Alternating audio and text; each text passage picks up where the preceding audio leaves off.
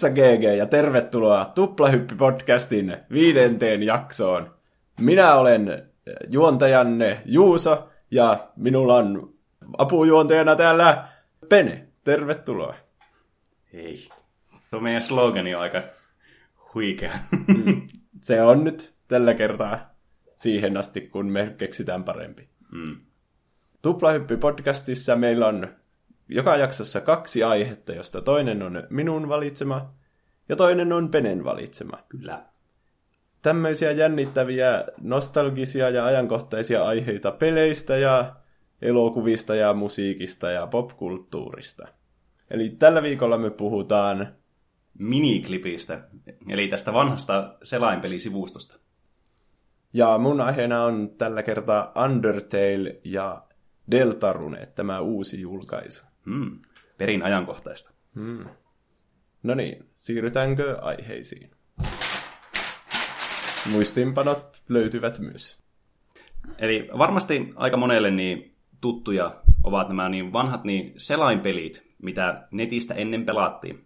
Että silloin kun ei ollut älypuhelimia ja pelitkin oli semmosia niin kuin, aina semmoisia isompia kokonaisuuksia, niistä tämmöisiä pikkupelejä pääsi aina pelaamaan, kun meni tuonne internetin syövereihin ja sieltä löysi tämmöisiä sivustoja, missä pystyi sitten pelaamaan tämmöisiä tyypillisesti niin kuin flash-pelejä tai muita vastaavia. Hmm. Ja näiden isoin nimi, joka on varmasti kaikille meistä tuttu, oli Miniclip. Ja Miniclip oli siis, perustettiin vuonna 2001, ja se on edelleenkin olemassa. Aika jännä ajatella, että se on vieläkin olemassa. Mm. Tuntuu, että kaikki on siirtynyt kuitenkin kännyköihin jo tässä vaiheessa. Että... Mm. Nyt selainpelien valtti oli varmaan se, että kaikilla oli joku tietokone, joka, Niin. jolla pystyi näitä pelata sitten. Kyllä. Ja koska niin, niin näillä kännyköillä ei ollut flash-tukea, niin ei pystynyt sitten pelaamaan näitä selaimessa näitä pelejä, mikä sitten oikeastaan nämä älypuhelimet sitten jätti vähän nämä sitten varjon nämä vanhat selainpelisivustot. Ja sitten alkoi tulemaan muutenkin indie-pelejä ja muita tämmöisiä ja isoja peliplatformeja, Steam ja tämmöistä alkoi yleistymään, niin nämä sitten jäi vähän tämmöiseksi pienemmiksi sitten. Tiesitkö, mm. että Miniclip on edelleenkin maailman suuri yksityisomistettu online-pelisivu? Ai jää. Mm.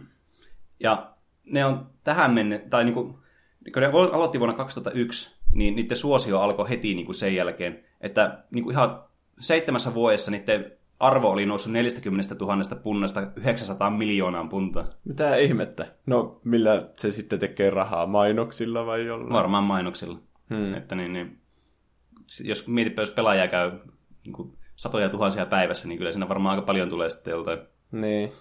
Ja pelejäkin oli lukevi, lukemattomia määriä.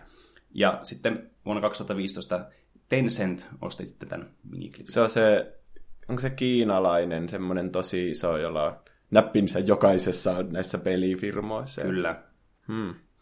Mutta niin, niin tosiaan Miniclip oli semmoinen sivusto silloin, mitä lapsena tuli paljon silleen niin kuin ala-aste, yläaste ikäisenä tuli pelattua. Kuten näitä muitakin sitten näitä on niin kuin Flash-pelisivustoja sitten. Että teillä, teillä oli kaiken näköisiä niin kuin, pelejä niin kuin laajasta laitaa eri kategorioita. Ja niissä oli paras puoli oli se, että niitä tuli aina lisää uusia ja niitä oli helppo pelata. Ja sitten kun pystyi kavereiden kanssa monesti skabaamaan näissä, että näissä oli sitten semmoiset niin leaderboardit monesti olemassa. Niin. Ja sitten kun pystyi vaan jokaiselta tietokoneelta vaan alo- avaamaan selaimen, niin Mm. Se varmasti vaikutti myös, että vaikka koulussa pystyi sitten välitunnilla tai tunnin aikana tai jotain ATK-tunnilla mm. pelata näitä pelejä, niin Jep. kotona ja koulussa ja missä vain. Mm. Muistatko itse pelanneessa näitä, näitä niin, näissä tämmöisillä pelisivustoilla niin, niin, lapsena? No joo, miniklip ja näitä muita, niin kyllä niitä tuli silloin raidattua. Ja... joo, erityisesti just ATK-tunnit ja sitten monesti koulun jälkeenkin saatettiin jäädä mm. kavereiden kanssa pelaamaan ja ihan tunteja saatettiin pelata tämmöisiä minipelejä, haastaa kavereiden enkkareita sun mm. muita, että se oli hyvä ajan hukkaa kyllä. Niin oli. Se oli jotenkin, jotenkin yksinkertaisempaa aikaa oli silloin, että Niin, kaikki ei, tämmöiset pienet jutut oli jotenkin paljon mahtavampia ja hienompia. nykyään, nykyään tuntuu, että pitää aika käyttää hyödyksi, että jos aikoo pelata sata tuntia jotain, niin siinä voi pelata vaikka Witcher kolmosen, eikä, eikä jotain ninja rampakea vaikka. Näitä pelisivustoja siis oli miniklipin lisäksi myös monia muita olemassa. Kuten? No, funnygames.bits oli ainakin yksi. Okei. Okay. Ja sitten, äh, itse ainakin muistan, äh, oliko arcade.fi, oli joku suomalainen. Hmm. Ehkä. Ja sitten tämä Aapinen. Oliko se Aapinen? Eiku Aapeli. Aapeli! Ei Aapinen, vain Aapeli. Joo. Ja niitä tuli myös sitten pelattua aika paljon.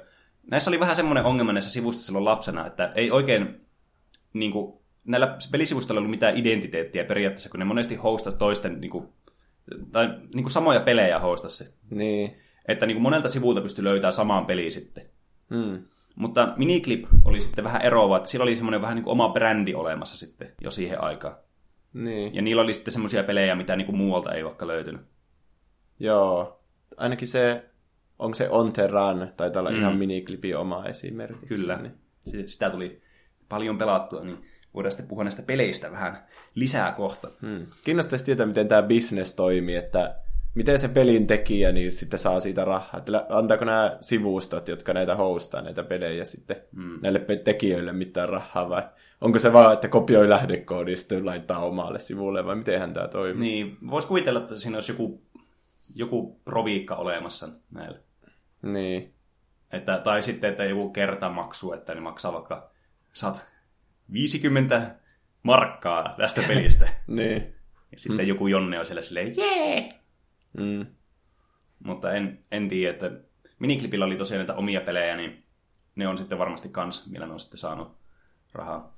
Ja nämä myöhemmin, nämä pelisivustot, miniklippi mukaan lukien, on sitten siirtynyt ihan niin kuin mobiilipelimarkkinoille. Että silloin kun nämä älypuhelimet alkoi tulla niin tutummiksi ja käytetymmäksi, niin kuin iPhoneen myötä pääasiassa, niin monet näistä peleistä sitten portattiin niin kuin kännyköille. Okei. Okay. Ja näistä isoimpana esimerkkinä vaikka Miniklipillä oli semmoinen oma niin biljardipeli kuin 8 Ball Pool, mikä oli, tai no, on ollut oikeastaan koko pelisivuston suosituin peli aina tähän päivään asti. Ja tämä peli on saanut siis latauskertoja Androidin sovelluskaupassa 100 miljoonaa kertaa. Aha. Ja tässä pitää ottaa huomioon se, että tämä peliä siis on pelattu kuitenkin selaimessa jo niin yli 10 vuotta. niin. Mutta äh, yksi kans, mikä sitten aiheutti miniklipin suuren suosion, oli se, että ne niin kuin hostas myös tätä vanhaa runescapea niin, si- sitä kautta. Hmm. Ja se varmasti niin kuin sai monet pelaajat sitten pelaamaan miniklipin muita pelejä tai sitten runescapea, riippuen siitä, että kummasta niin kuin kohdeyleisöstä tuli, että oliko ennen pelannut miniklippiä vai runescapea. Okei. Okay. Ja itse ainakin muistan tänä, tällöin niin lapsena niin aloittanut niin runescapea just miniklipin kautta. Oliko siinä sitten mitään eroa, että mitä kautta sen aloittaa? Ei, se oli ihan sama peli, mutta se oli vaan niin kuin embedattu sinne niin miniklipisivustoon se peli. Okei. Okay. Varmaan se niin, houkuttelee sitten niitä minipelien pelaajia sitten tämmöiseen isompiinkin. Mm, jep. Varsinkin ajankohtainen tämä Runescapekin, kun tästä tuli tämä mobiiliversio myös niin kuin viime viikolla muistaakseni. Ai jaa. Huh. Sekin porskuttaa menemään. Mm. Ihmiset vielä pelaa sitä. Jep. Onko siinä grafiikat parantunut vielä? Öö, no siis tämä tämä Runescape, niin tämä suositumpi peli, niin on tämä Old School Runescape, niin, niin. mikä on siis näillä vanhoilla 2007 vuoden grafiikoilla. Että tähän sitten jatko tämä peli kehitystä sen, senkin jälkeen, mutta tonoin, niin sen suosio on hiipunut aika huimasti verrattuna tähän alkuperäiseen peliin. No joo, voin kyllä kuvitella. Mutta voitaisiin alkaa käymään läpi, että minkälaisia selainpelejä me pelattiin miniklipissä, tai miksei vaikka muillakin sivustoilla. Miniklip on nyt tämän päivän aihe, niin ne on ainakin silleen niin prioriteetti näistä peleistä, mutta aika monessa sivustossa pystyy pelaamaan näitä samoja pelejä. Niin. Hmm. Yksi suositumpi peli, mikä miniklipissä oli, niin oli Bubble Trouble. Muistatko tämmöistä? Joo, siinä ammuttiin semmoisia viivoja niin kuin ylöspäin. Mm. Joo. Mitä siinä piti tehdä? Semmoiset pallot pomppii estää siinä ruudussa ja niitä mm-hmm. piti saada pienemmäksi. Joo, ja sitten aina kun se osui sun pallo, eikö siis se sun naru tai sitten sun semmoinen ammus, mikä nämä ammut sinne ylös, mm. semmoiseen palloon, niin se pallo sitten niin kuin hajosi kahtia ja se tuli kaksi Joo. pienempää palloa. Ja se vaikeutui sitten koko ajan. Mm. Näin. Tässä oli varmaan se, että miksi tämä oli niin suosittu peli. Niin jotenkin tämä oli erittäin yksinkertainen peli, mutta tämä pystyi pelaamaan kahdestaan. Aa, niin ja. Niin, niin. Se oli sitten kiva pystyä niinku pelaamaan co-oppina kaverin kanssa tämä peli, Mm. tai skabaamaan pisteestä. Niin, samalla näppäimistöllä toinen pelaa alla ja d ja toinen pelaa nuolilla taitaa mm. olla. Joo. Niin. Nämä oli niitä vanhaa aikaa, kun pystyi samalla näppäimistöllä pelaamaan monta ihmistä. niin. Joo, tämä kyllä herättää muistia jotenkin. Kaverin kanssa istutaan siinä vierekkäin ja Mm. hirveä kuumottavat buble, truple-pelit siinä menossa. Jep. Jotenkin muutenkin niin kuin samalla näppäimistöllä pelaaminen herättää hirveästi semmoisia muistoja. Tuntuu, että aina kun pelasit tietokoneella jotakin peliä, niin siinä on kaksi, kaksi tai useampi ihminenkin saattoi olla sen näppäimistön äärellä sille kyyryssä Niin. ja kaikki pelasi sitä samaan aikaan. Ja Mm. se oli kyllä huikea. Niin, ei ollut mitään, ainakaan meillä mitään ohjaimia ikinä siinä tietokoneella, mm. että aina se oli vaan sillä näppäimistöllä Niin. sitten. Siis jos oli, niin yleensä ne oli jotakin joystickkejä tai muita vastaavia, mitä käytettiin mm. lentosimulaattoreihin. Ja ne ei ollut lapsena välttämättä ihan yhtä kiinnostavia kuin nämä Bubble Troublet ja Niin. muut vastaavat hauskat, hassun hauskat pelit. Hmm. Se oli myös kans, että sulla oli monesti niin pelasit tietokoneella, niin pystyi pelaamaan useampi kuin kaksi henkilöä sillä samalla keyboardilla. Mutta jos pelas vaikka kaverilla vaikka pleikkaria, niin harvalla oli multitappi, että voinut pelata enemmän kuin kaksi ihmistä muuten. Niin, Niin ehkä se, että pystyy monta ihmistä pelaamaan samaan aikaan, niin lisäsi sitten semmoista niinku viehätystä siihen. Niin, niin. Toinen tanoin, niin, aika suosittu peli, mikä näillä oli tämän kasipallon lisäksi, niin oli tämmöinen minigolf-peli. Okei. Okay. Mutta tämä oli lähinnä semmoinen aika geneerinen minigolf-peli. Joo. Minigolf-pelit on kyllä, kyllä tosi hyvin. Niin jo. Mikä tämä nimi on, mitä me pelataan sun luona? Tämä tosi outo minigolf-peli. Ai, onko se se, se dystopinen niin, Niin. niin. steampunk? Jossa lennetään sillä kolibrilla ja sitten se rikkoo kaikki fysiikan laihti. Sen, tämän pelin nimi, tämä löytyy Steamista, niin on Vertiginous Golf.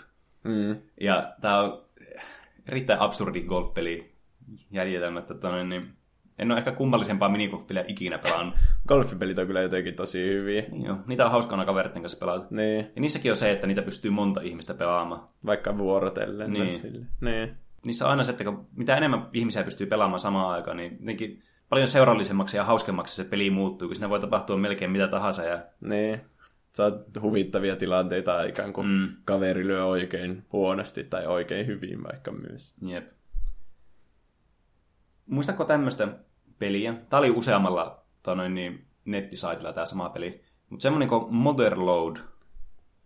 En kyllä nimeen perusteella muista. Se oli semmoinen peli, tämä oli tosi suosittu peli monella saitilla. Se oli semmoinen peli, missä oltiin niinku jollakin planeetalla. Tultiin semmoisella, semmoisella lentävällä poraushärvelillä tultiin sinne. Ja. Okay. tarkoituksena oli porata mineraaleja maasta, myyä niitä, parantaa omaa vehettä ja sitten, ja sitten porautua yhä syvemmälle maan uumeniin. Joo. Ja sitten mitä syvemmälle pääsi, niin sitä enemmän arvokkaampia metalleja löysi ja sitä enemmän niistä sai rahaa ja pystyi parantelemaan tätä omaa alusta. Ja tässä Joo. oli joku tämmöinen taustatarina olemassa sitten, että mitä syvemmälle pääsi, niin se alkoi aukeamaan tälle pelaajalle. Okei. Muistuuko mieleen? En muista kyllä yhtään, mutta sä maalasit tästä niin hyvän kuvan nyt mun päähän, että onhan se pakko sitten käydä koittamaan. En ole ihan, ihan varma, että minkälaisen kuvan mä maalisin tästä sun päähän.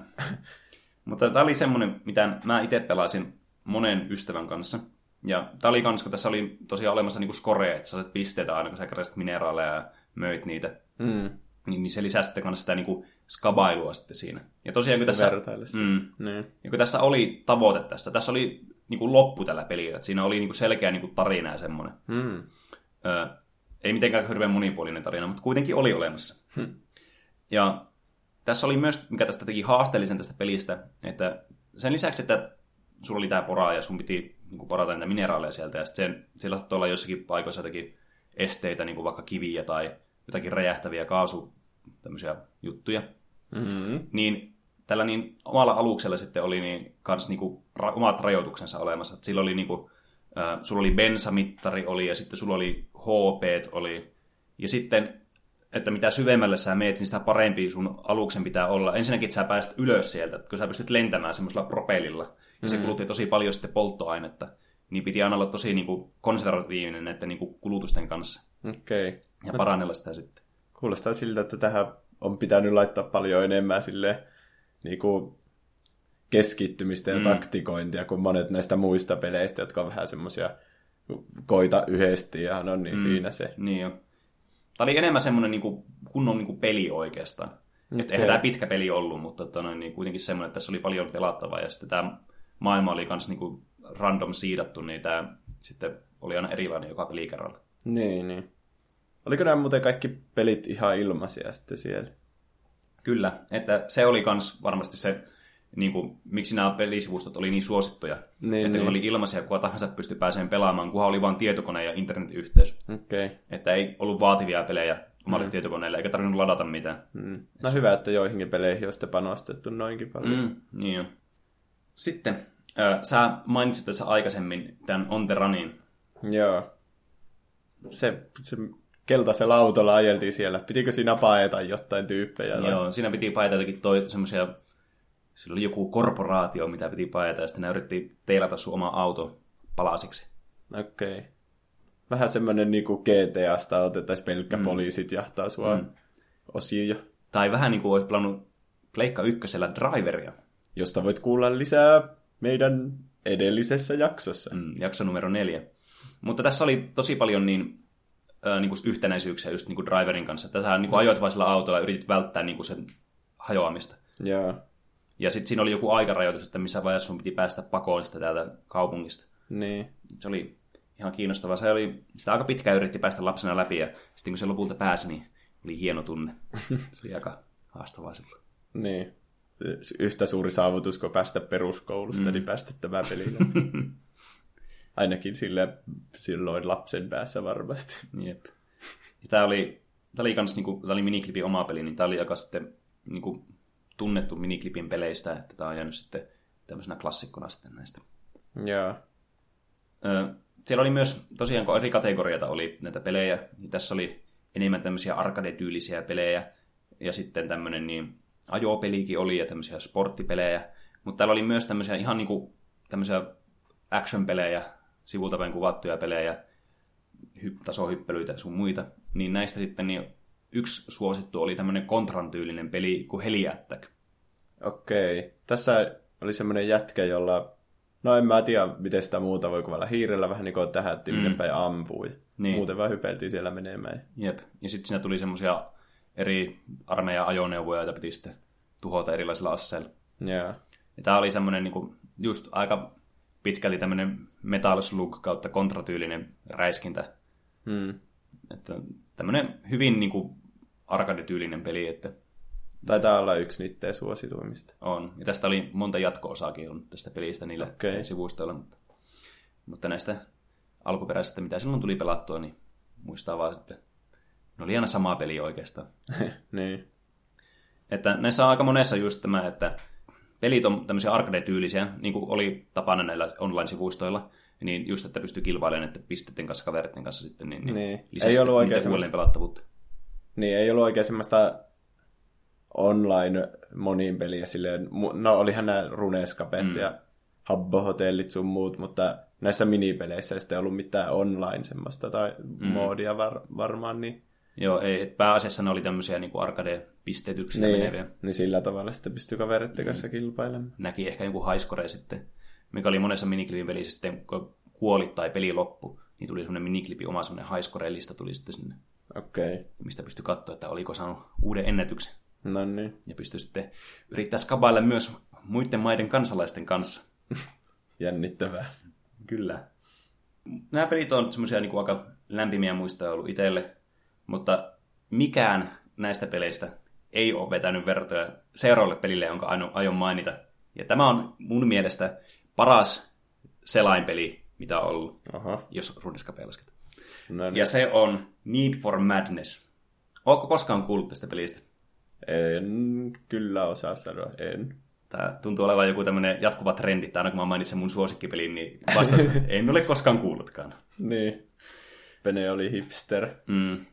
Tämä oli tämmöisen niin polygonigrafiikoilla, tämmöisillä hyvin alkeellisilla grafiikoilla tehty tämmöinen ajopeli. Mm. Siinä kuvattiin kolmannessa persoonassa ja siinä pystyi valittamaan erilaisia autoja sitten. Ja ne radat oli, tai grafiikat oli erittäin yksinkertaiset. Radat oli semmoisia kans aika yksinkertaisia ja sitten niissä saattoi olla tämmöisiä hyppyreitä tai jotakin rinkuloita tai muita tämmöisiä esteitä sitten. Joo. Mutta yleensä nämä esteet oli tämmöisiä staattisia. Ja tarkoitus oli kilpailla tässä muiden pelaajan kanssa. Siinä oli kahdeksan pelaajaa, josta sä olit yksi. Ja nämä muut oli sitten ihan niin kuin AI-pelaajia. Niin, niin. Mutta niin, niin, sä pystyt voittamaan joko sillä, että sä läpäisit kolme kierrosta, tai riippuen kentästä, niin sen vaadittavan kierrosmäärän ensimmäisenä, tai sitten niin, että kaikki muut autot tuhoutuu ennen kuin päästään loppuun asti. Okei. Okay. Ja sitten autoja valittiin sen perusteella, että halusiko tehdä vähän enemmän semmoista niin kuin tuhoa toisille, vai halusiko päästä mahdollisimman nopeasti maaliin. Että kaikilla näillä autoilla oli niin kuin omat hyvät ja huonot puolet sitten. Hmm. Ja sitten tässä pystyi tekemään kaikenlaisia temppuja hyppyreistä, jolla sai boostia ja sä kuulit nopeampaa. Tai sitten jos sä menit tämmöisten rinkulotten läpi, niin saattoit saada, että sun vaikka ajoneuvo korjaantui vähän sen tai saat lisää boostia tai muuta okay. vastaavaa. Ja tässä oli tosi monta eri kenttää ja tosi monta eri autoa. Ja tämä oli semmoinen, mitä me pelattiin tosi paljon yhden mun kaverin, lapsuuden kaverin kanssa niin kuin aivan jatkuvasti. Hmm. Kuulostaa siltä, että tuossa on paljon semmoista vaihtelua ja erilaisia taktiikoita. Ja hmm. Varmasti joka kerta vähän erillä lailla sitten meni se peli. Niin jo. Ja tämä oli semmoinen, että oli kuitenkin aika haastava peli, että sai pelata kyllä aika pitkään. Hmm. Ja tässä pelissä on myös aivan hirvittävän hyvät musiikit, mikä oli yllättävää tämmöiselle niin selainpelille, että voisi kuvitella, että niissä monesti oli aika yksinkertaiset. Niin kuin... Joo, tai sitten ei välttämättä yhtään ääniefektejä. Mm. Että... Mutta tässä oli niinku ihan soundtrack tässä pelissä. Hmm. Se oli todella hyvä, että kannattaa kuunnella vaikka YouTubesta, jos kiinnostaa. Niin siellä on paljon semmoisia oh. hyviä raitoja. Ja kannattaa toki pelata tämä peli, ja se varmasti lisää sitä tunnelmaa myös huomattavasti paljon enemmän näihin, näihin ääniraitoihinkin sitten. Hmm. Mutta tosi hauska peli. Että ainut mikä tästä puuttuu, että jos mun pelata niin monen kaverin kanssa samaan aikaisesti. Että... Niin. Sehän olisi ollut hauska, jos niin kahdeksan pelaajaa siinä niin kuin pelissä, hmm. että ne olisi sitten ollut kaverit vaikka siinä yhdessä tuhoamassa toisten ajokkeja. Niin. Mm. Tää, tässä ei tullut tosiaan mitään aseita, että tämä tuhoaminen tapahtuu pelkästään sillä, että sä törmäilit muihin mm. autoihin. Niin tällä saattoi saada hyvin eeppisiä tai traagisia niin tämmöisiä mm. tapahtumia aikaiseksi. Okei. Okay. Että hyvin niin kuin, muistettavia pelihetkiä antoi tämä. Tässä oli tosiaan sitten semmoinen, myöhemmin tuli joku, mä en ole ihan varma, että oliko näillä pelintekijöiltä vai faneilta semmoinen niin kuin, NS Online-versio tästä, missä pystyt pelaamaan muiden pelaajien kanssa. Mutta okay. se oli vähän tämmöinen obskurempia. Ei ollut niin hyvää sitten vai? Niin, tai ehkä se oli enemmän työtä kuin se oli sitten hupia. Että näissä oli monesti näissä vanhoissa niin tämmöisissä online-peleissä oli semmoinen ongelma. Niin oli tosi vaikea välillä laittaa toimimaan kunnolla. Aa. Että niin mä muistan itse ainakin, jos mä yritin pelata kaveritten kanssa Wormsia tai Lieroa onlineissa, mm. niin se saattoi vaatia tosi paljon niin semmoisia niin huuppeja, minkä läpi piti sitten mennä. Niin, vähän vaikea sitten lapsena alkaa selvittämään, että miten tämä internetti nyt oikein toimii. Mm, jep. Toinen, mikä tästä tulee mieleen, niin tämmöistä pelissä, missä mentiin ajoneuvolla ja tuhottiin toista ajoneuvoja, niin oli kans itse asiassa miniklipin oma peli. Mm. Semmoinen kuin Robot Rage. Öö, selitä. Ja tämä... Tätä peliä, tosin kuin monia muita näitä pelejä, niin pystyi pelaamaan siis toisia ihmisiä vastaan online. Ai okei. Okay. muistatko semmoista ohjelmaa, joka tuli lapsena telkkarissa, missä ihmiset teki semmoisia robotteja ja sitten ne taisteli toisiaan vastaan semmoisia Joo, se oli hyvä. Mikä sen nimi on? Mä muista. Siis, siitä tuli joku uuskin versio tuli joskus. Robot Wars? Joku semmoinen. Joku semmoinen. Niin, tää oli käytännössä ihan samanlainen peli. Okay. Et sä tekit semmoisen oman robottiauton, laittoit sitten siihen erilaisia vimpaimia ja asseita. Mm. Ja sitten paransi sun autoa ja huonosi sun autoa niin kuin omilla eri tyyleillä. Ja tarkoitus oli tuhota toisten ajoneuvoja sitten tällainen, niin semmoisen Robot Wars-tyyliin. Okei. Okay. Tämä oli tosi kiinnostava peli, semmoinen lapsena niin varsinkin niin, kun tykkäsi hirveästi tästä Robot Warsista, se oli tosi coolia, kun niillä robotilla ne jotenkin sirkkeleillä tuhosi toisen mitä mm. robottiautoja. Ja... Kuulostaa kyllä siistiltä. Mm. Niin, niin. tässä pääsi sitten itse elämään tätä tuhoa ja jännitystä. Mm. Ja se varmaan hauskaa se suunnittelu on mm. siinä kanssa. Niin jo. Siinä pystyy maalaamaan niitä omia autoja kanssa. Siinä no, oli semmoinen pieni semmoinen alue, mihin pystyy sitten niinku paintinomaisesti pystyy sitten niinku tekemään semmoisen kuin oman logoon tai Aha. jotakin muuta. Sehän on hauska. Joo, ei toimisi nykypäivänä, että tämmöistä ei voisi tehdä enää. Sinne tuli heti jotain K18 materiaalia. Mm, tämä, tämä trollauskulttuuri ei ollut vielä niin vahvaa silloin niin mm.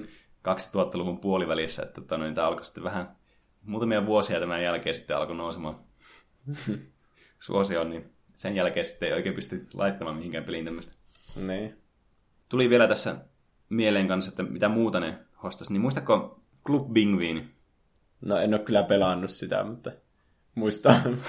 niin, siitä tulee vaan mieleen se, kun se suljettiin nyt vasta. Mm. Niin siellä oli se, kaikki yritti tehdä se speedrun-ennätyksen, että te yritä saada bännit mahdollisimman nopeasti. Jep. Sitten se jäisi elämään niinku semmoisena speedrunina, mitä kukaan muu ei voi enää voittaa, koska kukaan muu ei voi enää Niin. yrittää sitä. Niin.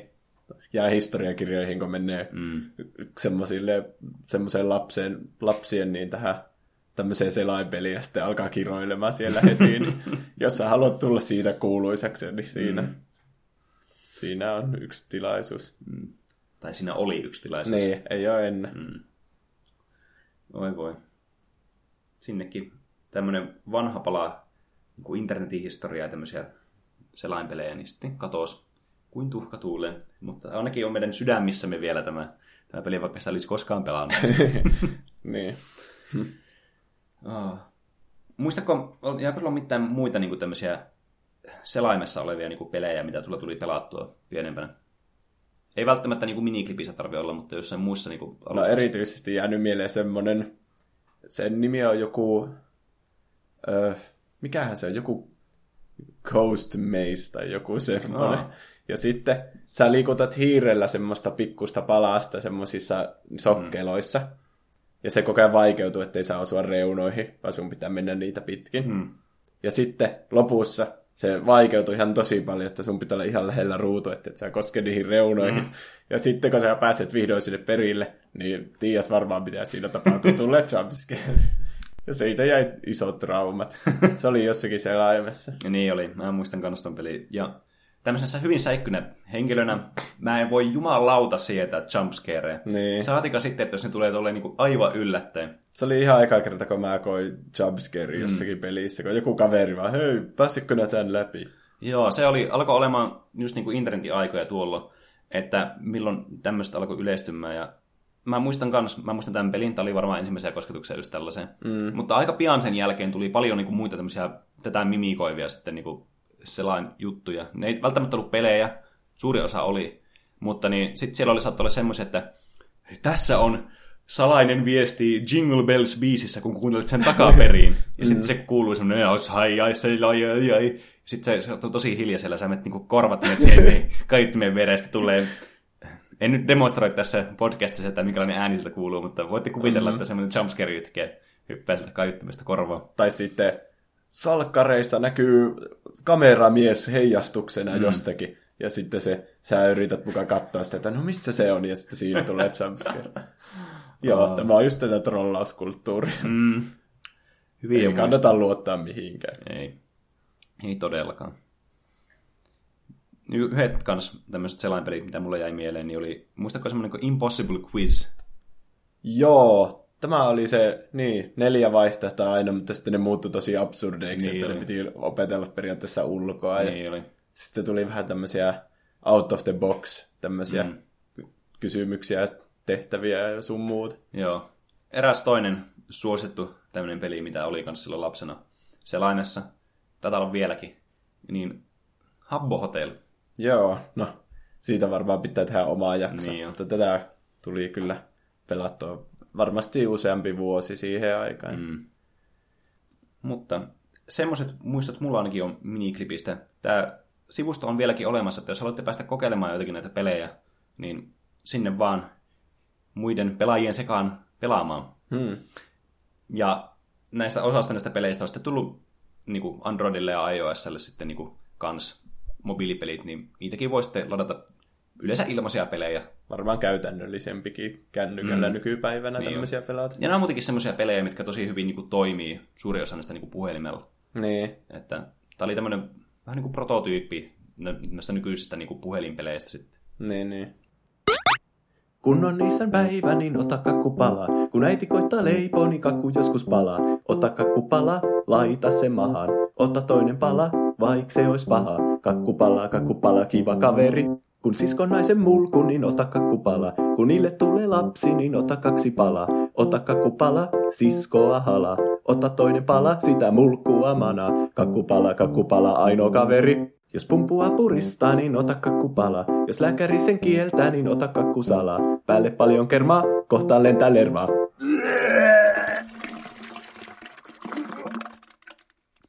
Kakkupala, hyvä pala, iso pala, reuna pala, mones pala, ihan sama kuhan kakku syöt. Oliko se viime viikolla vai siitä viime viikolla, niin mm-hmm. tämä Toby Fox, eli Undertalein luoja, laittoi ilmaisella nettiin tämmöisen kuin Deltarune. Ah, joo, niin oli. Ilman mitään sen kummempaa selitystä. Mm. Laittoi vaan exe-tiedostoa sinne kotisivullensa, että ladatkaa tästä. Mm. Ja siinä tuli oikein user agreement. Lukkeiko sitä? Joo, se oli jotakin, että Hyväksyt nyt kaiken, mitä tulee tapahtumaan. Mm. Ja sitten asennat jonkun randomi. Niin. Tosi tämmöinen luotettava. Me ainakin vaan random nettisivuille lataa Exceä ja silleen, joo, nyt ottaa kaikki mun tiedot tältä koneelta. Niin. Kiitos. Mutta kyllähän me Toby Foxiin luotettiin tässä mm. asiassa. Niin, tämä sai mut muistelemaan Undertalea, mm. eli Toby Foxin edellistä peliä, jolla saattaa tai saattaa olla olematta yhteyttä tähän uuteen Deltaruneen. Niin. Ajattelin, että puhutaan Undertaleista eka silleen ilman spoilereita, vähän niin kuin semmoista yleistä, yleistä. Ja sitten sen jälkeen sanoit, että nyt alkaa spoilerit, mm. koska tässä on aika, tämä on aika helppo sille spoilata kuitenkin, Niin että jo. ihmisten pitää itse kokea se, että se saa sen täyden vaikutuksen tästä pelistä. Mm. Ja sitten vielä puhutaan lopuksi tästä Deltaruneesta, eli tästä uudesta Kyllä. uudesta osasta. Eli Undertale on tämmönen indie-roolipeli, jonka on kehittänyt amerikkalainen Toby Fox. Se on tehnyt ihan kaiken siitä itse, että se on kirjoittanut sen ja koodannut sen ja suunnitellut nämä hahmot ja kaiken, että aika vakuuttava kyllä. Mm. Tämmönen yhden, yhden miehen in- indie-peli Jep. alun perin julkaistu PClle syyskuussa 2015, mutta myöhemmin Pleikkari neloselle, Vitalle ja Nintendo Switchille. Mm. Tämä Toby Fox on aiemmin tehnyt ROM-häkejä, niin kuin esimerkiksi Earthboundista. Joo, mä muistan kanssa, että se oli tehnyt jonkun, siitä jonkun oman tämmöisen, joka toimi sitten vähän niin kuin sille itselle inspiraationa sitten tähän Undertaleen. Niin, se oli joku Halloween hack, tai mm. taisi olla. Joo. Siinä oli itse asiassa biisejä, mitkä on päätynyt sitten Undertalein No niin kanssa. joo, se on, se on totta. Niin, ja sitten RPG Makerilla se vähän leikki sitten kans, mutta ei ole sen enempää silleen pelintekokokemusta, että periaatteessa sen aloitti niinku, äh, niinku tästä Undertaleista ihan semmoisena ensimmäisenä mm. oikeana pelinä. Että. Kyllä. Tämä peli rahoitettiin Kickstarterilla. Sillä oli alun perin niinku 5000 dollaria se mm-hmm. tavoite. Mutta sitten tästä saatiinkin 51 000. Eli yli 10 kertaa se määrä, Hm. mitä se halusi. Ja sitten sen pelin tekeminen itse asiassa kesti melkein kolme vuotta. Oho. Sen oma idea oli vähän niin kuin alun perin semmoinen lyhyt, semmoinen parin tunnin kokemus. Jos mä ymmärsin oikein, niin tämä Deltarune on nyt vähän niin kuin se, mitä se alun perin aikoi tehdä. Aa. Kun Tämähän on nyt tämmöinen semmoinen parin tunnin. Mm. Niin pääidea siinä oli vähän niin kuin se, että se on kyllästynyt näihin RPGihin, kun ne on niin semmoisia toistuvia. Vihollisella ei ole mitään semmoista persoonaa vähän niin kuin, Niin. ja grindaamista ja kaikkea tämmöistä mm. paljon. Että halusi tehdä semmoisen, että jokainen hetki tuntuu semmoiselta uniikilta ja jokainen vastustajan kohtaaminen tuntuu uniikilta. Ja Mm. Sitten tämä Undertale laajeni aika, aika isoksikin peliksi siinä sitten, kun tämä Kickstarter vähän niin räjähti käsiin. Niin, Joo, tästä tuli kyllä ihan oma kulttiklassikko sitten. niin. ja muutenkin hyvin arvosteltu. Mm. Metascore on 92. Mm. Ja sai useita vuoden pelejä sinä Joo. vuonna 2015, kun se julkaistiin. Ja sitten tämä fanikunta niin on sitten aika vahva myös internetissä ollut, että Mm. paljon fanien luomaa sisältöä, piirustuksia ja ö, fanien tekemiä ihan pelejäkin tästä Niin. on tehty. Ja, ja sitten niin musiikkia vaikka. Mm-hmm. Se on niin elänyt siitä Mm. sitä minä yritän sanoa. Elänyt siitä 2015 sille eteenpäin. Mm. Että nythän se tuli ihan vasta vielä Switchille. Että Jep.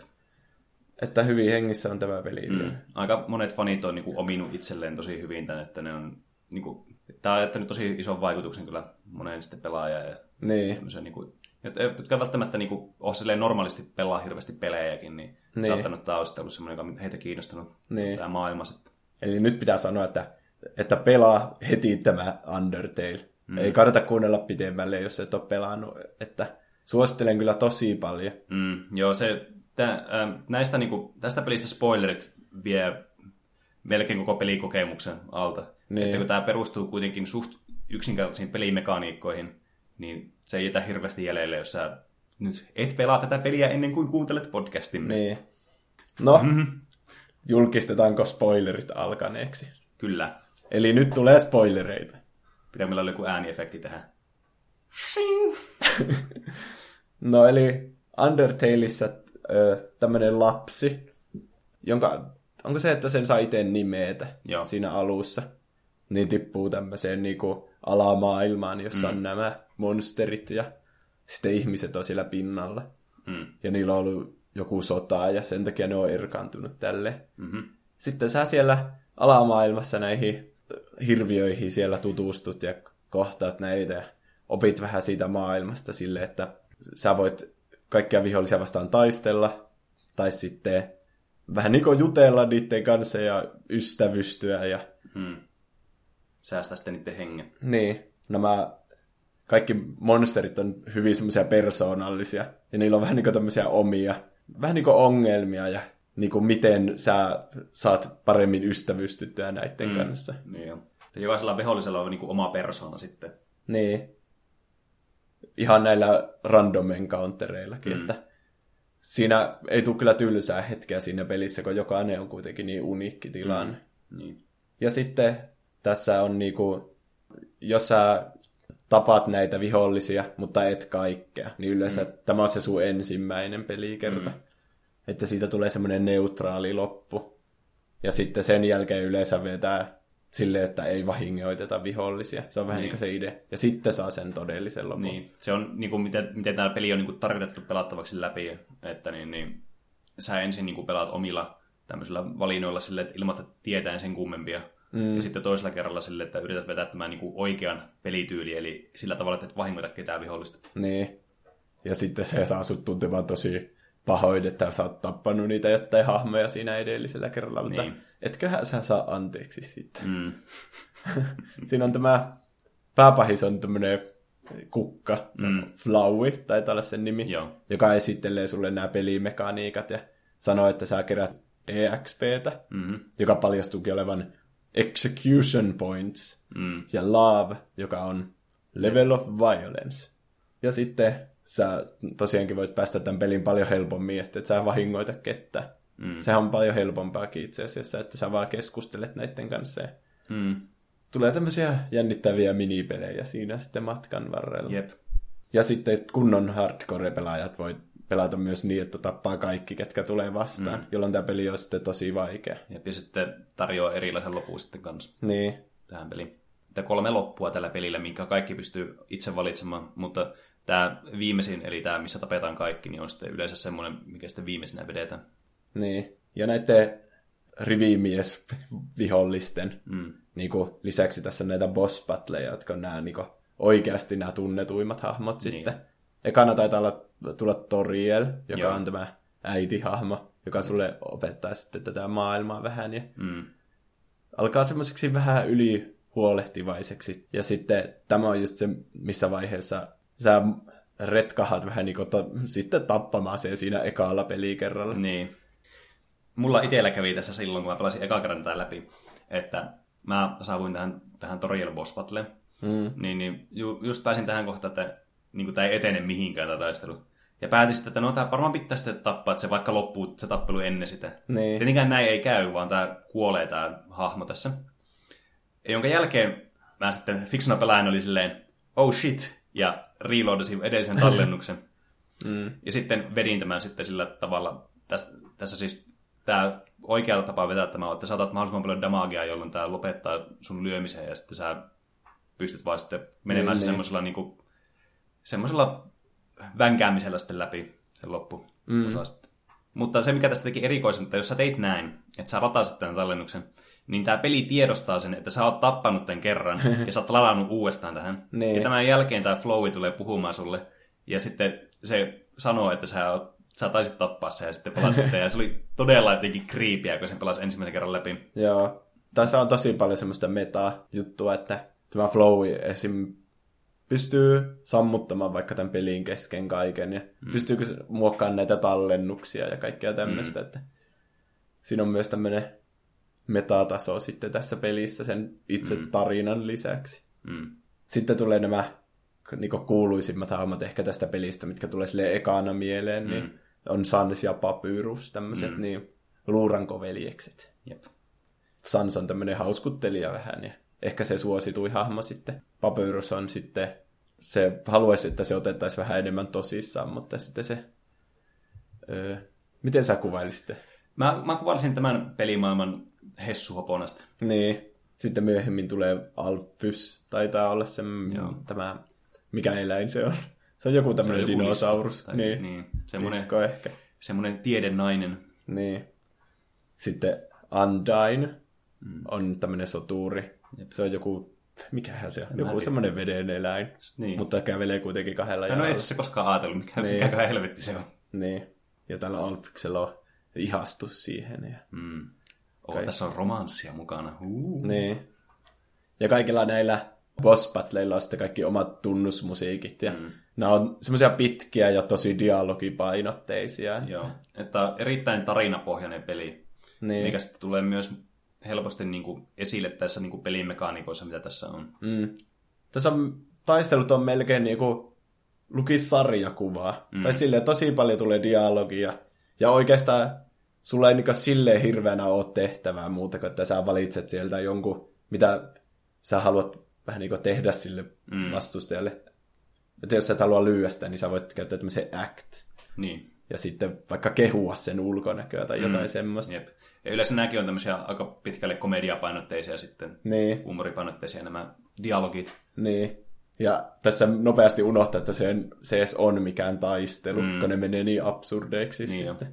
Että tämä on tämmöinen niin kuin, näistä taistelumekaniikolta niin lähinnä tämmöinen bullet hell-tyylinen, että Niin. väistellään näitä niin eri tämmöisiä niin kuin, iskuja ja muita. Niin. Jos sä vaikka kehut vastustaja ja se va- vastustaja iskee sua takaisin, niin se on sitten, muuttuu tämä pelimekaniikka tämmöiseksi, että bullet hell tyyliseksi, että väistelet sitten mm. tällä sun ohjaamalla sydämellä näitä mm. kaikkia iskuja. Ja... Jep.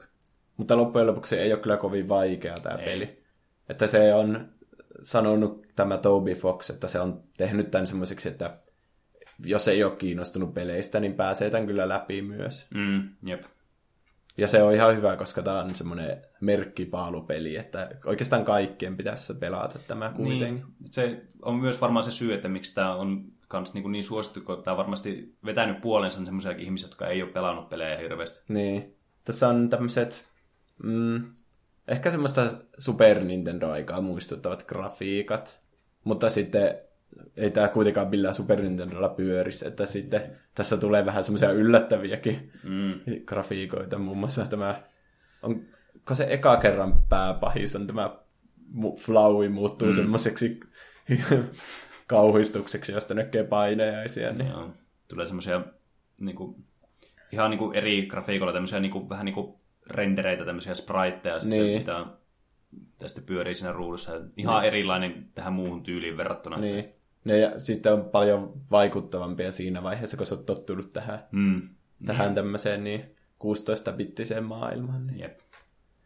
Tämä Toby Fox on sanonut, että se halusi tarkoituksella tehdä näistä hahmoista tämmöisiä tosi yksinkertaisen ja vähän niin kuin epämääräisen näköisiä siinä mielessä, että ne jättää tulkinnan varaa silleen mm. paljon. Joo. Että se sanoi, että vaikka sillä olisi ollut kuinka iso budjetti tahansa mm. ja satoja artisteja, niin se olisi siltikin halunnut niistä tämmöisiä Niin.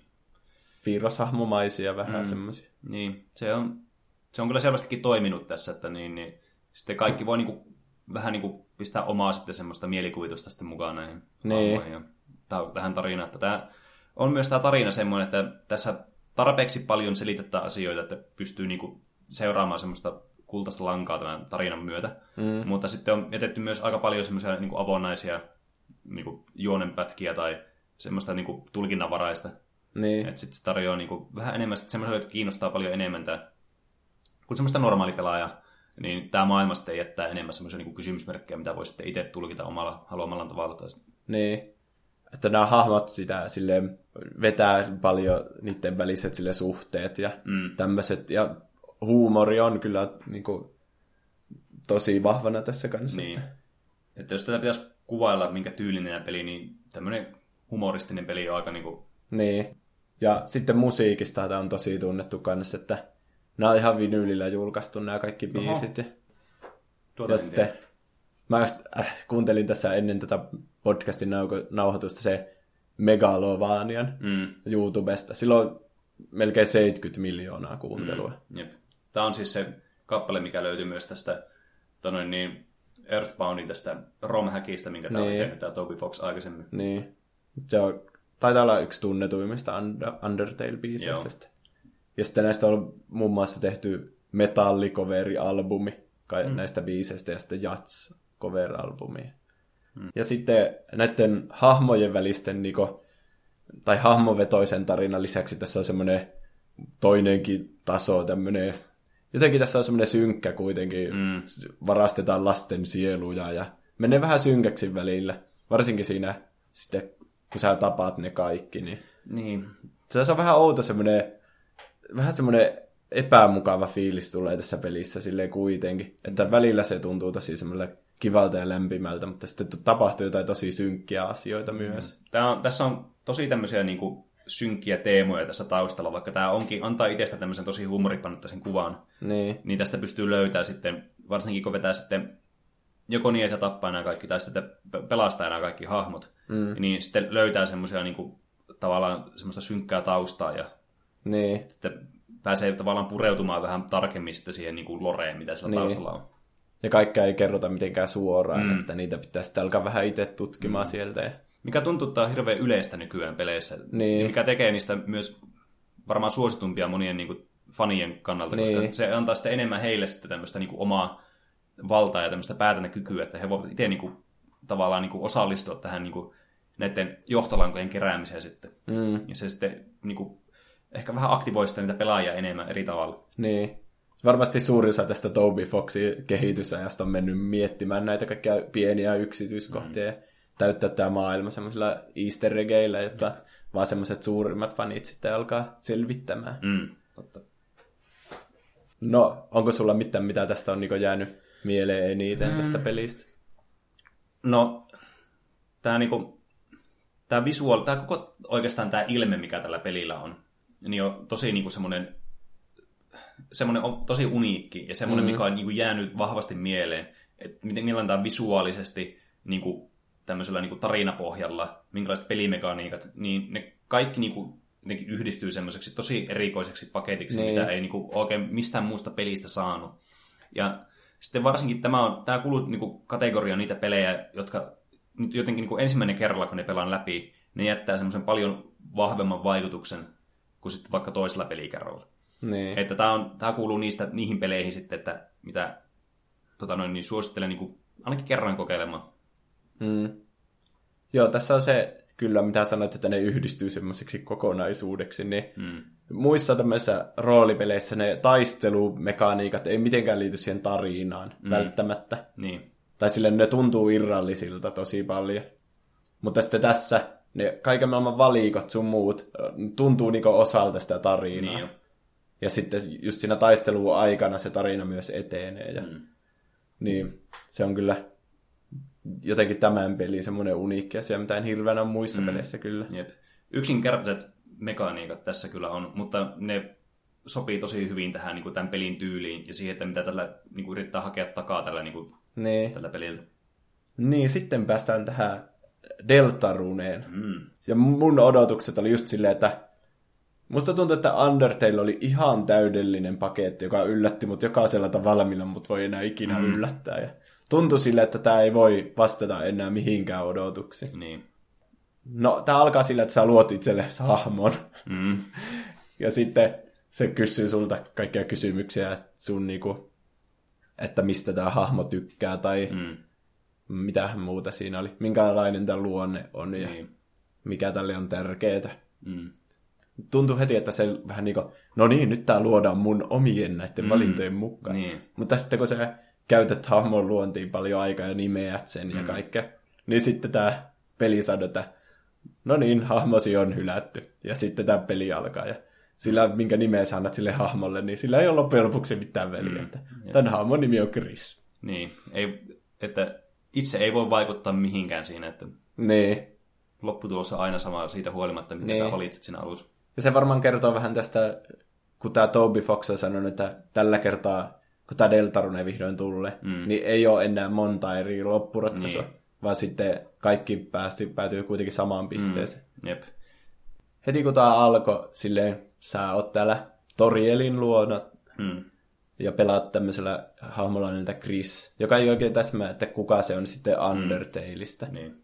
Niin heti alkaa semmoinen miettiminen, että no miten, onko tämä ennen vai jälkeen, ja Mm. Siihen ei oikein tuu silleen loppujen lopuksi ehkä vastausta. Ehkä mä oon tällä hetkellä siinä kannilla, että tämä on prequel siihen mm. kuitenkin. Niin. Mutta ei semmoista lopullista vastausta ehkä tuu. Mm. Tämä antaa vähän niinku, vähän niinku viitteitä vähän niinku molempiin suuntiin. Niin. Että tästä on hyvin niinku vaikea päätellä silleen. Mm. Että tämä vähän niinku on sama tarina, mutta laitettu vähän niinku osaset sekaasi. Mm. Että osa tapahtuu jälkeen ja osa ennen. Niin. Niin kuin taas joku rinnakkais tulleet todellisuus. Niin, niin siitä, kun tämän pelin nimi on Deltarune, mm. mikä on niinku anagrammi Undertaleille. Aivan. Niin, niin mä veikkaan, että se antaa vähän vi- vinkkejä siitä, että kuinka paljon tätä kannattaa yhdistää sitten siihen. Mm. Vähän samat palaset, mutta eri Aivan. järjestyksessä. Niin, tosiaan samoja hahmoja on paljon. Mm. Tämä Chris on koulussa, jossa Alfys ja on opettajana ja mm. Toriel taisi olla myös siellä koulussa sitten mm. töissä. Ja... Tässä sitten lähdetään tämmöiselle seikkailulle Suusiin nimisen mm. hahmon kanssa, joka on vähän kuumottava kyllä oli siinä alussa. Että... Tämmönen school bully niin sanotusti. Niin. Siinä tuli heti sitä Undertale-synkkyyttä siitä, että puren sun naaman irti. Ja mm. sitten jotenkin ne, vaikka ne on yksinkertaisesti tehty ne hahmot, niin ne näytti tosi pelottavia. Mm. Tai ainakin tämä Suusi näytti siinä Jep. väliin. No mä sitten menin tämmöiseen taikamaailmaan, jonka nimi oli, taisi olla Dark World. Mm. Vähän niin kuin Undertaleissa mennään tänne, tänne alamaailmaan sitten. Mm. Ja yst- ystävystytään tämmöiseen Ralsein kanssa, joka on niin kuin mage. Niin, mm. tässä muodostetaan tämmöinen tiimi, Jep. joka on siinä mielessä se eroaa Undertaleista ehkä eniten, että siinä pelattiin vain sillä yhdellä hahmolla koko ajan, mutta tässä on sitten maksimissaan kolme näitä siinä samassa partyssa. Jep. Ja tässä tuli vastaan tämmöinen Lancer pahis. Mm. Aika paljon muistutti ehkä Sansia. Niin joo. Siinä on aika paljon samoja niinku piirteitä. Niin. Semmoinen vähän niin kuin keppostelija, ei mikään kunnon pahis silleen. Mm. Vähän ehkä semmoinen vähän niin kuin siinä niillä, niillä sankareilla sitten. Jep. Ja sitten mun lempparikohta oli ehkä se, kun tämä Suusi vaihtoi pahikseksi. Mm. Ja sitten nämä Lanceria, ni- niistä tuli vähän niin kuin kavereita ja Jep. ne alkoi sitten härnäämään tätä, Chrisia ja Ralseita. Mm. Jotka mm. niinku, tässä helposti niinku voi ottaa semmoisen, niinku, että nämä on tämmöiset koulu, vähän niin kuin koulukiusaajat sitten, niin on tämmöisiä nössöjä Niin. vastaa sitten siinä. Niin, mutta se ei kuitenkaan ollut mikään pahis vastaan hyvistilanne. Mm. Ei tuntunut siltä. Nämä enemmän tuntui semmoiselta isolta kaveriporukalta. Niin, tä, tässä on aika paljon semmoista, että just, että voi vetää niinku semmoisia samoja juttuja, että, niinku, että miten lapsena vaikka niinku suhtautuu asioihin, että kaikki vaikutti silloin tosi mustavalkoiselta, että joo, että on niitä semmoisia hyviä tyyppejä, semmoisia pahoja tyyppejä. Niin. Mutta nämä, ne kaikilla on kuitenkin sillä, että mikä ei ole niin mustavalkoista tässä. Mm. Eikä myöskään grafiikat ole mustavalkoisia tässä, toisin kuin alkuperäisessä pelissä. Niin. On paljon enemmän väriä selvästi kyllä. Mm, et vähän erityylinen. Mutta silti, että huomaat, huomaat niillä on niinku kuitenkin sama taustatyyli sitten olemassa. Niin. Niin, selvästi tämä peli heti alkoi kertoa sille niinku ystävyydestä mm. ennen kaikkea, että Jep. Ehkä ne, ne hahmot taas vei sen niinku tarinan, niinku, ne vähän niinku johdatti sitä tarinaa mun, mm. mulle ainakin, että tässä tuli taas paljon jo semmoista, on tämmöinen ennustus ja niin. valtakuntia ja pimeyttä ja hyvyyttä, mutta sitten loppujen lopuksi tämä kertoo vain näistä hahmoista ja niiden välisistä suhteista. Jep. Se oli mun mielestä niin paras osa sitten tässä, että jälleen tosi hyvin kirjoitettu ja hauska. Mm. Ja Niin erityisesti jäi mieleen tämmöinen kohta, missä on pahis, jolle pitää flirttailla. Mm. Ja sitten, jos sä laitat nämä muut tässä on semmoinen, että sä laitat nämä muut niinku tekemään niitä akteja myös. Mm. Niin sitten laitat nämä kaikki hahmot flirtailemaan niille yksi kerralla, niin siitä tuli kyllä tosi hauskoja dialogeja. Hyvin, joo, hyvin niin kuin huumoripainotteesta kyllä. niin. Ja tässä tuli ihan mun mielestä jatko Undertalea siinä mielessä, että tuli ihan uusia taas tilanteita mm. sitten niiden pahisten kanssa, että Jep. niin miten niiden kanssa sitten ystävystytään. Niin Mm. Yllätti kyllä ja monella tavalla taas tämä, Jep. ainakin minut. Ja jotenkin tämä eri tavalla ehkä käänsi odotukset silleen päälaelle, että vaikka Undertaleissa, kun tämä Mettaton muuttui täksi Michael Jacksoniksi, mm. niin se oli niinku yllättävän silleen, what the hell? Mm. Mutta sitten tässä, kun tämä Lancer, vaikka sanoo, kun ne yrittää puustaa tai jotain hedelmä, mm. niin sitten se Lancer sanoo, että minä teen muodonmuutoksen, jolla me ylletään sinne, ja sitten sä ootat semmoista kauheata Photoshop-hirvitystä, että se venyy tai jotain. Mutta sitten se vaan menee kyyryyn ja on silleen, jakkaraan muoto. niin. Siinäkin hirveätä fanfaria saattelemana. Mm. Kyllä se mun mielestä osaa sille yllättää uusilla tavoilla. Mm. Että pysyy se fiilis siinä, sillä, siinä mielessä kuitenkin. Joo. Kyllä tässä niinku tämä tää sielu on niinku samalla niinku tässä niin, niin, alkuperäisessä Undertaleissa. Tämä on selvästi Niin. niin, niin niinku, tavallaan niinku samaa, samaa niinku huumoria ja tämmöistä niinku, tää dialogia ja tarinaa vie, eteenpäin viemistä niin kuin tässä Undertaleissa, mutta kuitenkin just sillä tavalla vähän eri tavalla, että se antaa semmoisen freesin puolesi, että se ei tunnu semmoiselta toistolta. Niin. Ja aika sama gameplay kyllä on kuin Undertaleissa mm. loppujen lopuksi. Niin. Mutta mikä sitä sille toimivaa muuttava. Mm. Se gameplay on iki, kuitenkaan ikinä ollut se tärkein osa siinä. Mm. Niin tosiaan tässä, sitten kun pääset vihdoin pois sieltä, niin täältä Dark Worldista, mm. ja sitten pääset tutkimaan sitä kaupunkia, niin sitten pääset vielä enemmän näitä Undertaleista tuttuja hahmoja jututtamaan. Mm. Siellä on muun muassa Sans. Mm. Siellä on oikeastaan kaikki hahmot, mitä oli alkuperäisessä. Niin, mutta vähän erillä tavalla, mm. että sitten pistää miettimään, että mitenhän nämä yhteydet menee tähän. Mm. Ja sitten sen verran jätetty kuitenkin arvotuks- arvotuksellisuutta sinne, että siellä on esimerkiksi semmoisessa, äh, semmoisessa kun menee semmoinen puistopätkään menee, mm. niin siellä on sitten semmoinen joku, joku voimala, joka on suljettu, ne ei pääse sisälle. Ja selvästikin, että ostapa oikea peli sitten, ei pääse tutkimaan Niin. tätä. Saa nähdä, milloin se oikea peli mm. tulee. Veikkaan, että kestää vielä oikeasti vuosia varmaan. Että semmoinen pieni tämmöinen makustelupala, vähän niin kuin demo. Niin. Niin kai. Mm. Ja ilmaisella kuitenkin, että tuo, tuosta olisi ihan hyvin voinut maksaa vaikka 5 euroa tai jotain. Mm. Kyllä se mun mielestä tuntui ihan semmoiselta hyvältä kokonaisuudelta. Mm. Se oli semmoinen niin kuin, kiva semmoinen, se ei ollut pitkä peli, niin se oli tavallaan niin kuin se, ja sinne jakso keskittyä sen koko jutun ala ja silleen, niin kuin intensiivisesti siihen peliin. Mm.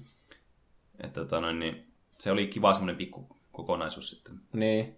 Ja siinä riittää myös niitä easter ja sun muita tutkittavaksi. Mm, ihan varmasti. Ja mä oon varma siitä, että Toby Fox on jättänyt paljon niitä sinne Niin. just sitä varten, että ihmiset voi spekuloida tätä, Niin. kunnes tämä peli tulee sitten joskus. Varmasti tulee taas uusi aalto näitä faniteorioita. Aivan varmasti. Ja mikä sen parempaa mainosta tälle vielä tälle pelille. Niin. Mutta mun mielestä se taisi sanoa nyt, että tämänkin, tämän ihan parin tunnin alkuosion tekemisenkin sillä meni useampi vuosi. Eli varmaan Undertale jälkeen, kun heti tekee tätä. Mm. Ja onkohan sitten tässä nyt kaikki, mitä se on saanut aikaiseksi. Että Niin. sillä on kyllä rimaa korkealla, että Mm. varmasti kestää kauan, jos haluaa tehdä uuden Undertale. Jep. Varmasti myös yksi ongelma tässä, että tämä niinku rinnakkaisuus on tässä kuitenkin niin vahva, että niin, niin täytyy sitten kyllä monien fanien niinku odotukset ylittää tämä, että Niin. Itse en olisi kyllä laittanut niitä Undertale-hahmoja siihen, koska se just tekee sen, että tää, tätä pidetään semmoisena Undertale kakkosena. Mm, niin, niin ne odotukset on sillä tasolla. Mutta ainakin mun, mulla on tähän mennessä odotukset pysynyt kyllä. Tai sille on vastannut kyllä odotuksia tähän mm. mennessä. Entä sulle? No, mä mietin sitä tässä, että, niin, niin, että kun tämä ekan Undertalein niin kuin viehätys tulee pääasiassa siitä, että kun sä pelaat tänne ensimmäistä kertaa läpi ja sulla ei ole odotuksia tähän peliin. Mm. Sä menet niin kuin ilman näitä ennakko-odotuksia ja sitten sä pelaat sitä peliä läpi ja niin kuin itse muovaat sitä sun pelityyliä sitten niin kuin tavallaan sen tarinan myötä sitten. Niin. Että se gameplay niin kuin sitoutuu siihen tapaan, millä sä itse pelaat sitä peliä läpi ja seuraat sitä tarinaa Mm. niin mulla ainakin jäi itsellä semmoinen olo tässä, että ensinnäkin tuo, mistä mainittiin äsken, että niin, Toby Fox sanoi siinä haastattelussa, että hän ei ole tähän niin kuin montaa loppua tähän. Että periaatteessa niin kuin, kun siinä alussa mainitaan, että sun valinnoilla ei ole väliä, niin niillä ei todellakaan ei ole väliä siinä. Hmm. Mutta tämä on tosi huonosti, ainakin itselle, niin pelaajana, niin kuin välitty tämä fiilis tästä. Koska mulla tuli heti semmoinen ennakkoasetelma tässä pelissä, että kaikki viholliset täytyy säästää. Aivan niin, niin kuin tässä ekassa pelissä. Ja se, varsinkin kun tähän on lisätty uusia niin kuin mekaniikkojakin jonkin verran, just tämä, että sulla on tämmöinen party, ja siinä mm-hmm. on tämmöisiä RPG-piirteitä enemmän kuin sulla on viime pelissä. Niin se vie multa ainakin iteltä sitä niin kuin, tavallaan sitä iloa siitä, kun mä tiedän, että jotakin pelimekaniikkoja mä en oikein voi käyttää ilman, että se tavallaan tuomitaan vääränä pelityylinä. Niin. Että just se, että jos vaikka hakkaisin niitä vihollisia normaalin tapaan, niin tulee automaattisesti semmoinen ennakko-oletus itselle, että mä pelaan tämä peli jotenkin väärin. Mm. Niin, niin musta olisi ollut hyvä, että tämä olisi ollut vähän erityylinen sitten. Että tässä olisi haettu jotakin vähän erilaista lähestymistapaa. Tai että sulle olisi selkeämmin niin kuin, annettu semmoinen, että sä voit pelata tämän niin kuin, ihan millä tyylillä sä itse haluat läpi. Koska tämä peli painostaa niin kuin, dialoginkin puolesta sua pelaamaan silleen, niin kuin, että sä säästät nämä kaikki hahmot. Niin. Niin kuin tämä Ralsei sanoo, että sun pitää säästää puhumalla vaan vetää nämä läpi. Mm. Et siinä se on vähän semmoinen, mistä mä en hirveästi itse pitänyt. Ja varsinkin mm. kun tämä tulee tässä alussa, niin se oli vähän semmoinen tökkivä piirre siinä, kun mä aloitin tämän peliä, mutta niin, niin loppua myötä sitten vähän niin kuin pehmeni tämä suhtautuminen tähän. Niin. Että niin kuin, silleen tunnelmallisesti hyvin niin kuin uskottava tälle alkuperäiselle Undertaleille. Niin. Ja siis jos niin kuin pitää, olisi pitänyt itse kuvitella, että minkä tyylinen tämä olisi tämä seuraava Undertale-peli, niin tämä kyllä noudattaa hirveän hyvin semmoista samanlaista niin kuin teemaa ja Niin. muuta, mutta, tämä, mutta nämä pelimekaniikat tarvisi ehkä vähän jonkinlaista niin, niin, säätöä sitten. Niin. Kyllähän se, tämän nimi oli joku survey program, vähän mm. niin kuin, että tämä demon jakaminen tälle, että varmasti se muuttaa sitten ihmisten mielipiteiden mukaan vähän sitä lopullista Mm. peliä Se sitten on kuitenkin. mahdollista. Mm. Mutta siinä oli kaikki Undertaleista ja Deltarunesta varmaan näillä, näillä mm. puheilla sitten tässä. Että. Mm. No, mitä muuta sä oot pelannut tai katsonut nyt tässä? No, itse on niin suuri Castlevania-ystävä, mm. ja Netflixiin tuli jokunen vuosi sitten tuli tämä Castlevania, tämä Netflix-sarja, original-sarja, Semmoinen piirretty. mm, jossa oli neljä jaksoa, ja tästä on nyt tullut sitten seuraava kausi, missä mm. on kaksi kertaa enemmän jaksoja. Aha. Että niin, niin mä oon nyt sitä seurannut tässä ja toistaiseksi ainakin niin kuin, on mennyt vähän paremmin kuin eka kausi, että mä tykkään tästä huomattavasti enemmän kuin sitä alkuperäisestä kaudesta. Okei. Okay. Että niin, niin vähän niin kuin siinä mielessä parantanut. Ehkä vähän hitaampi, kun tässä on tosiaan kahdeksan jaksoa, niin pitänyt sitten vähän niin kuin levittää sitä tarinaa sitten sen mukaan. Mm. Mutta tuonne, niin tästäkin voisi kyllä paljon puhua, mutta mä oon ainakin toistaiseksi tykännyt, että mitä mä oon katsonut. En ole koko sarjaa vielä ehtinyt katsoa, kun on ollut aika paljon muuta tekemistä kanssa tässä, mutta niin. Mm. Miten sanoisitko näitä pitää tietää jotain etukäteen Castlevaniasta? Um, no siis, tämä on enemmän semmoinen, että tämä pystyy kuka tahansa katsomaan, jota, jota kiinnostaa. Siltä tietää suunnille, että mikä Castlevania tai mikä idea Castlevaniassa on. Että kuitenkin Dracula on niin, se on niin se oleellisin osa tätä mm. Castlevania. Mutta semmoisille, jotka on pelannut näitä pelejä, niin siellä on semmoisia easter eggejä ja semmoisia pieniä asioita, yksityiskohtia, joihin voi huomata sille, että ah, tässä on tämmöinen pieni niin kuin nod jollekin pelille, vaikka SNESillä tai muuta vastaavaa. Okei. Okay. Mutta ei tarvi olla pelattuna niitä Castlevania-pelejä. No niin. Entäs, mitäs sulle? Mitäs oot puuhastellut tai mietiskellyt? No tässä välissä en ole kyllä oikein mitään uutta, että tässä on tulossa tämä ihmeotukset Grindelwaldin rikokset elokuviin mm. tässä ihan tällä viikolla, niin se kyllä pitäisi ehkä käydä katsomassa. Näin se on. Sitä täytyy päästä kyllä katsomaan, että niin, niin oli sen verran kiinnostava se ensimmäinenkin. Niin. Saa nähdä, että ehkä me puhutaan siitä tässä podcastissa mm. sitten ensi viikon jaksossa. Mutta sitä ei oikein voi tietää ennen kuin kuuntelet sen seuraavan jakson. Niin, aivan.